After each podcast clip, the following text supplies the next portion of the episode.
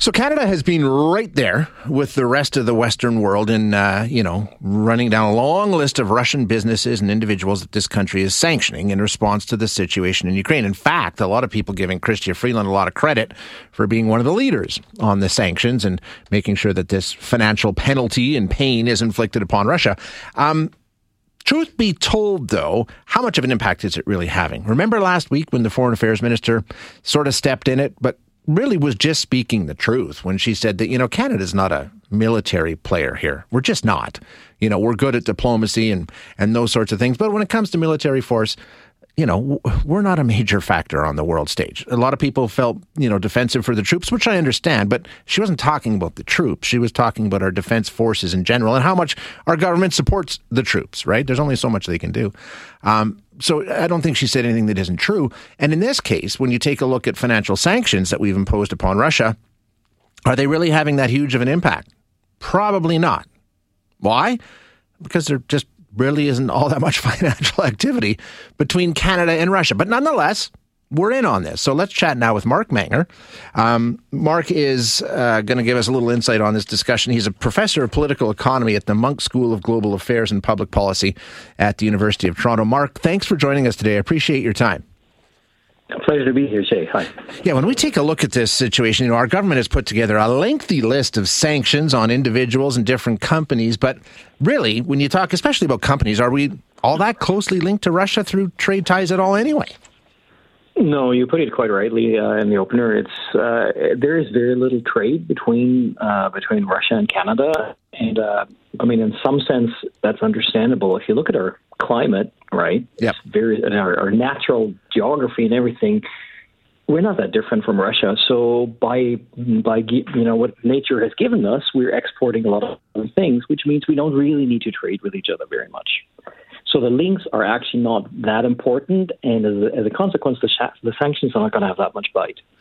When we talk about what we are sanctioning in, in terms of trade and who we're sanctioning, I mean, what is the list that we're looking? I know we, we said we're not going to import Russian oil, crude. Well, we haven't done that for years anyway, so it doesn't seem largely symbolic. As it, what else are we focusing on?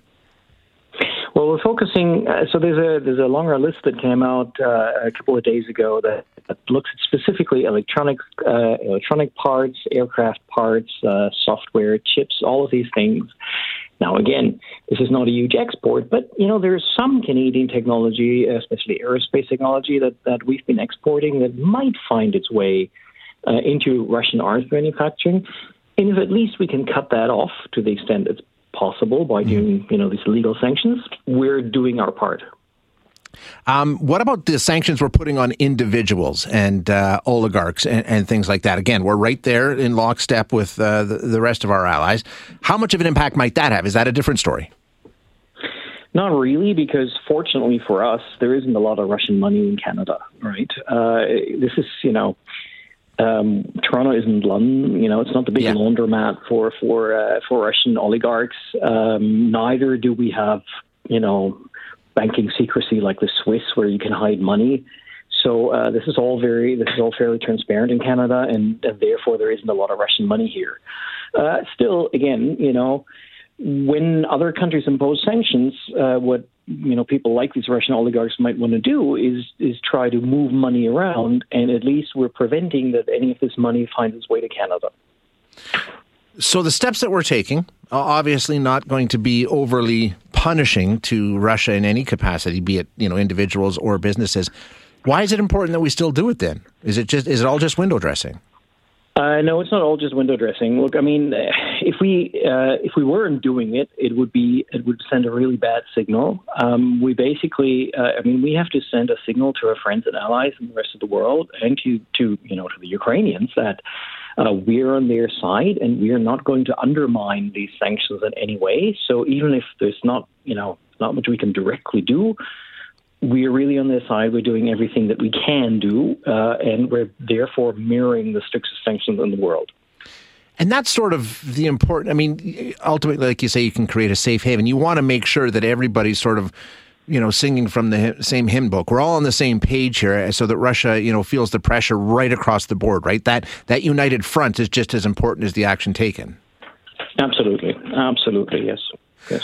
Um, thank you so much for your time. I appreciate you joining us, Mark.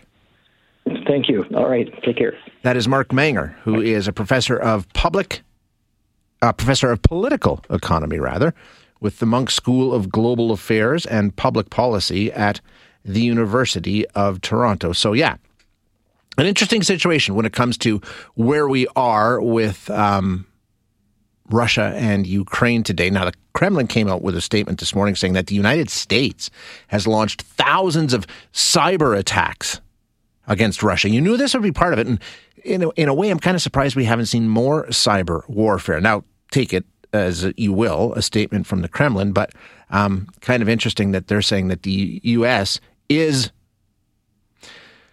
taking an active role